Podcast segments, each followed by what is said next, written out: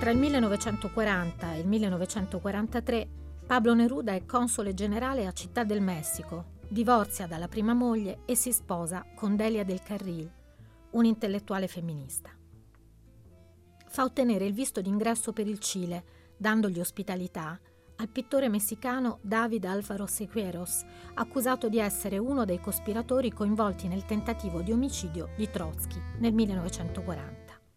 Nel 1943, durante il viaggio di ritorno in Cile, fa tappa in Perù e visita Machu Picchu, Due anni più tardi, nel 1945, scrive Alturas de Machu Picchu, un poema in dodici parti sulla colonizzazione spagnola e che qui ascoltiamo dalla sua voce. Del aire al aire, como una red vacía, iba yo entre las calles y la atmósfera, llegando y despidiendo en el advenimiento del otoño la moneda extendida de las hojas y entre la primavera y las espigas, lo que el más grande amor, como dentro de un guante que cae, nos entrega como una larga luna.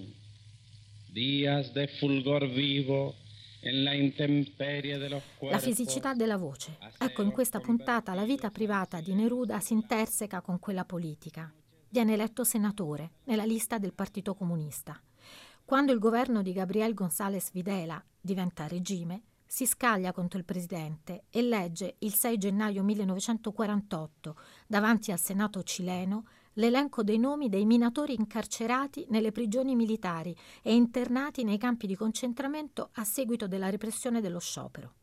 Il discorso viene chiamato Io accuso e gli causa l'ordine d'arresto. Fugge e inizia per Neruda un lungo periodo di esilio. Ascoltiamo Per Vinche, testo incluso nella raccolta Terza Residenza di quegli anni, un testo dalla forte vena surrealistica, qui nella traduzione di Dario Puccini. Di tutto ciò che ho fatto, di tutto ciò che ho perso, di tutto ciò che ho conquistato di soprassalto, in ferro amaro, in foglie, io posso offrire un poco.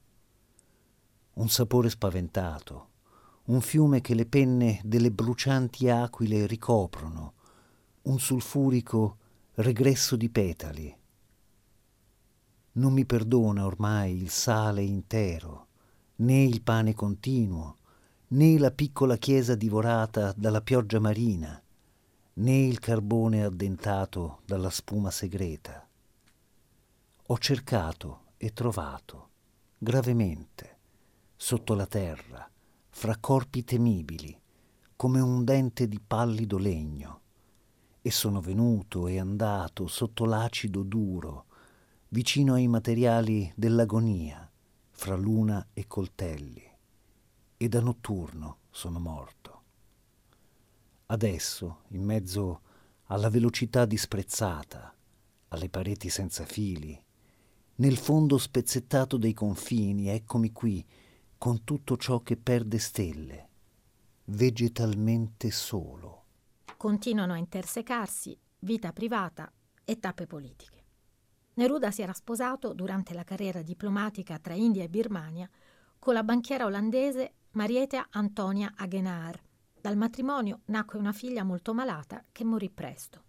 Segue una logorante crisi familiare e un nuovo matrimonio con l'argentina Delia del Carril, di vent'anni più anziana di lui, appassionata fautrice del comunismo e degli ideali marxisti. La terza moglie del poeta, dal 1966 fino alla morte, è Matilda Urrutia, una cantante cilena che ebbe modo di conoscere già nel 1946. Fu indicato come uno dei candidati alla carica di presidente della Repubblica cilena per la coalizione di centrosinistra e scelto poi come candidato ufficiale del Partito Comunista Cileno, ma si ritirò dalla competizione elettorale e appoggiò alle elezioni del 1970 il socialista Allende, aiutandolo a divenire il primo presidente socialista democraticamente eletto in Cile. Dal 1970 al 1972 riprende la carriera diplomatica, nominato da Allende ambasciatore del Cile, al culmine della sua attività politica, è costretto a lasciare perché malato.